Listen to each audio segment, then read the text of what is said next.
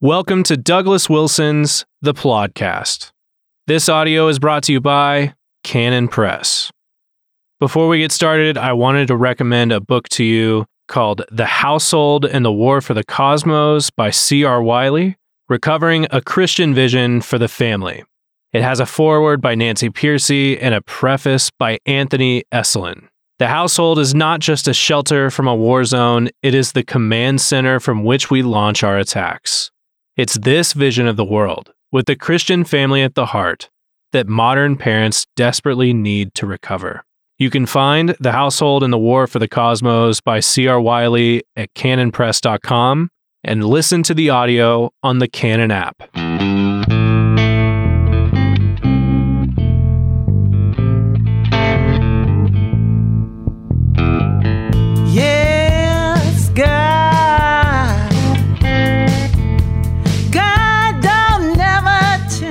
Welcome to the podcast. This is episode 181. I'm pretty sure it's 181.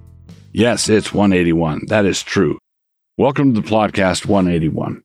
So, I, I want to speak for a few minutes about the situation we're in. I've uh, told our people at Christ Church a number of times that these are times of tumultuous mercies. I believe that God is a God who delivers his people. Uh, if you read through Psalm 125, you see that God's people are surrounded by the mountains, and God, God would be the mountains that surround his people. Yeah, that's Psalm 125. In um, earlier in the Psalms, the angel of the Lord encamps around those who fear him. Uh, God loves to deliver his people just in time. He loves to bring them right to the brink. Abraham has the knife raised in the air, uh, about to slay his son Isaac, and that's when God stops him. And then it became proverbial in Israel on the mount of the Lord, it will be provided. At just the right time, it will be provided. You might be tempted to feel that he's going to intervene just after the nick of time, but he intervenes just at the nick of time. David is on one side of the mountain, fleeing from Saul. Saul is on the other side of the mountain in hot pursuit. And right then, the, the Philistines invade, and Saul has to go off and deal with them. Or you have people of Israel standing on the banks of the Red Sea, a million uh, north. There's north of a million of them standing on the banks of the Red Sea, and they they look behind them, and there are there's the dust from all Pharaoh's chariots coming for them to enslave them again. And and Moses tells them, "Stand still and see the salvation of the Lord." It would be really hard for them to envision that in just a short space of time, all of those chariots behind them were going to be under the water that was in front of them. But that's what happened.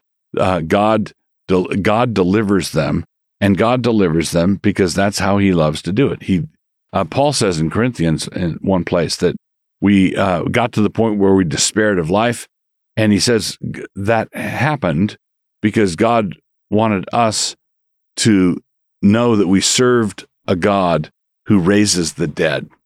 God is a God who is the God of resurrection. He's the God who, our, our God loves brinksmanship.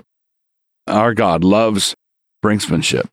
And this means that the um, chaos around us is tumultuous, uh, but it's not the kind of tumultuous, it's not the sort of thing that can touch God's people in any significant way.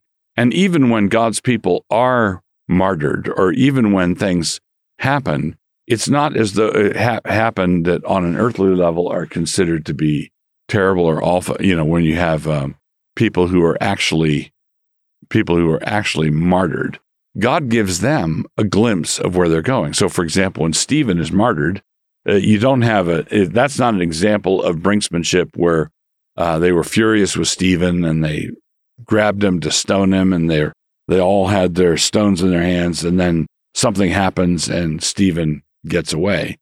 Stephen is actually killed. Stephen is um, is martyred, but he also is martyred with a glimpse of the Lord Jesus standing at the right hand of God the Father. So even that, even when things go well for the wicked from their vantage point, it's not really going well. God is still with his people. God still encompasses and surrounds his people. And one of the things that we should be praying for, looking for, expecting, trusting God for, is that God will provide us with a land of Goshen in which to dwell as the plagues are raining down on Egypt. So you want to uh, know who your people are. You want to love your people, love your God, and love your people. Stay close to your people and be trusting God to protect you. The angel of the Lord encamps around those who fear him. Again, Psalm 125, you you dwell in the mountains, and God is the mountain range that you're dwelling in. Your city, your citadel, your fortress is in is located in the God mountains. These are tumultuous times, but we ought not to we ought not to be uh, frantic or uh, wrapped up with concern about it. Uh, you remember a number of years ago there was a there was a hearing in Congress about whether, how many troops we had on Guam, stationed on Guam, and one congressman was asking whether we had to worry about Guam tipping over. Well, there's a difference between, I, I believe that if we are worshiping God rightly, we are like an, the nations of men when they roar, the nations of men through, in scripture are frequently compared to a turbulent ocean or an ocean in a storm. Uh, and our position as believers is like Hawaii in uh, the middle of the Pacific in a typhoon, uh, as opposed to false religionists, or as opposed to even true Christians who have a um, an anemic kind of worship. I, I, compare it to a huge balsa raft, a, a huge raft made out of balsa wood. If you're out on the ocean on a raft made out of balsa wood and a typhoon rises, you're going to have a time you're going to have a tough time of it. Now, if a hurricane strikes Hawaii, yeah, it can knock some houses down it can blow some trees over and likely will. And you can have, if you live there, uh, you can have a time, but it's not going to sink the island because the island is the top of a mountain. The, the island is the top of a mountain that goes down to the depths of the sea. It's not going to budge. Uh, so our our position as believers is like a mountaintop, a mountaintop in the midst of an ocean. The ocean can rise, the the storms can rage, but the people of God are always secure. These are uh, this is a tumult, but it is tumultuous mercy. So, continuing on with uh, podcast episode 181, uh, we're back in our hamartiology class. You can take this class, just don't become hamartiology majors. The next word in our lexicon of sin is daemoniotes, daemoniotes, and it is rendered by our translators as devilish. And the word occurs in James 3:15. This is the one place the word occurs. This wisdom descendeth not from above, but is earthly, sensual, devilish. Now, notice that this sin is called wisdom. It's a particular kind of wisdom. This wisdom descendeth not from above. It's not heavenly wisdom, but it's a it's called wisdom, and it is earthly, sensual, and devilish wisdom. The nature of this sin is seen in the preceding and the following verses. So I'm going to read 15 again, but with uh, starting at 14 and going through 16. And you can see the nature of this wisdom that is earthly, sensual, and devilish. But if ye have bitter envying and strife in your hearts, glory not, and lie not against the truth. This wisdom, what the wisdom of envy and striving, this wisdom descendeth not from above, but is earthly, sensual, and devilish. For where envying and strife is, it's returning to the two culprits, for where envying and strife is, there is confusion and every evil work. So, Envy and strife are essentially diabolical. We see here, and, and you can see at a glance, that diabolical sins, devilish sins, are the kind that can show up in a nasty church fight. These, uh, we sometimes think that sins are limited to brothels and taverns. Uh, no, there's, there are the worst sins pride, arrogance, envy, striving, backbiting, uh, the worst, the very worst sins can show up at elder meetings. The very worst sins can show up at General Assembly and Presbytery. Envy and strife, you know, well, can envy and striving show up at Presbytery? Yes, you may not. In fact, some of you may not remember a time when they didn't show up at Presbytery. They can break out in a congregational meeting.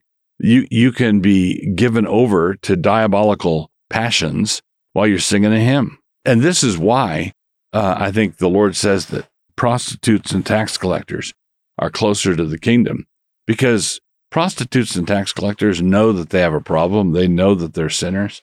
Uh, the people who, who give way to envy and striving, who are diabolical or who are devilish, don't know. All right. They are righteous in their own eyes. And that's something we, uh, I think, forget too easily. We need to remember that the devil is self righteous. The devil is self righteous. He accuses the brethren day and night before the throne, as it says. So, accusation, pointing away from your own sin, focused on someone else's sin, focused on someone else's problems, that is truly diabolical.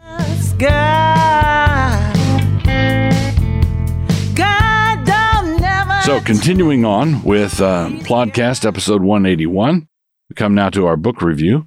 And uh, the book review this time is um, Ideas Have Consequences by Richard Weaver. Now, it w- may well be, I didn't go back and check the records, and, and my records are not all that easy to check, actually. But since this is podcast episode 181, it's quite possible that I've reviewed Ideas Have Consequences before. But that's all right. I'm I'm doing it again because I'm uh, going through it again. I've uh, read Ideas Have Consequences. I think this is the third time I've um, read through it. I read it once, long time ago, back in the day, and it was very, very good, influential in my life. And then I reread it at some point, um, taking notes in the margins, and I'm listening to it now, listening to an audible uh, version of Ideas Have Consequences. Richard Weaver is basically an old school conservative. And uh, the, the sensibilities of old school conservatism are sensibilities that we need to recover. And we need to recover them even if we are uh, find ourselves disagreeing at places.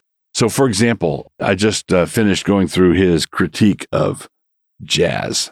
All right. So, jazz was a thing when he was a jazz and swing. And he's quite critical of, of jazz as being the uh, harbinger of nothing good, right?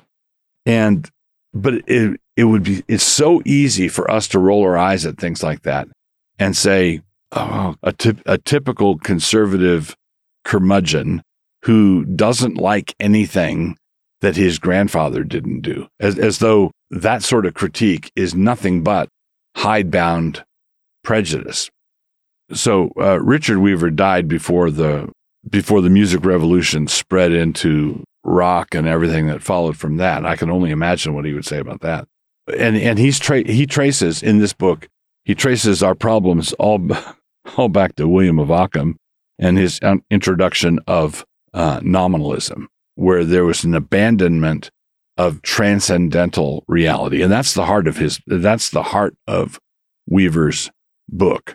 And that's the thing that we need to recover. Human societies cannot function without a transcendental anchor. If all we have is what we have down here, then you've got nothing, nothing but conflict and friction and competition and selfishness and the kind of pandemonium that our culture is disintegrating, uh, deteriorating uh, into. So when when Weaver critiques something like jazz. And he says this is a musical expression of the deterioration that we're seeing in the world of philosophy and the world in the world of culture. And then we look at what our culture has done since Weaver's time. You would have a hard if he if he were alive today and he and he had not abandoned the point, you would be hard pressed to point to uh, those aspects of our culture that were positively affected by the things that he says were a negative effect. I do differ with him on jazz, and I would differ with him, no doubt, on rock. But I think that it's important for Christians to hear and sympathize, uh, to understand his argument, and to be sympathetic with it. You don't have to agree with it to be in sympathy with it, because I think that there is more than a little uh, edification for us in that. But the basic point, the center of his book, is the need for a transcendental reality. We need to be bound together with something that Congress can't get at. We need to be bound together by something larger than any of our earthly rulers. And of course, for Christians, this uh, reality would be the Word of God. This reality would be Christ. And this is why Christians who serve the transcendent God are considered to be such enemies by men who want everything to be, uh, you know, they want their um, their power, their authority to be the ultimate. Francis Schaeffer said in um, in How Shall We Then Live? Francis Schaeffer said, if there is no absolute, what Weaver would call a transcendental, a transcendental reality, if there is no absolute by which to govern society, then society is absolute. But because society is down here, uh, Schaeffer would hasten to add, society is arbitrary and absolute. The, the absolute can change. The ab- so ba- basically, uh, we can serve the God of Abraham, Isaac, and Jacob, who is the same yesterday, today, and forever. Uh, we can serve the one in whom there is no variation or shadow due to change. Right. And an absolute that acts like an absolute. Or we can drag it all down here, abandon a truly transcendental, transcendent, and make society absolute. But what we now have is a fickle absolute. But fickle absolutes are oxymoronic. Fickle absolutes are no good. Fickle absolutes are no good at all. Basically, if you are wanting uh, intellectual refurbishment, rearmament in the times that we're living in, uh, ideas have consequences. Is um, it's a good one.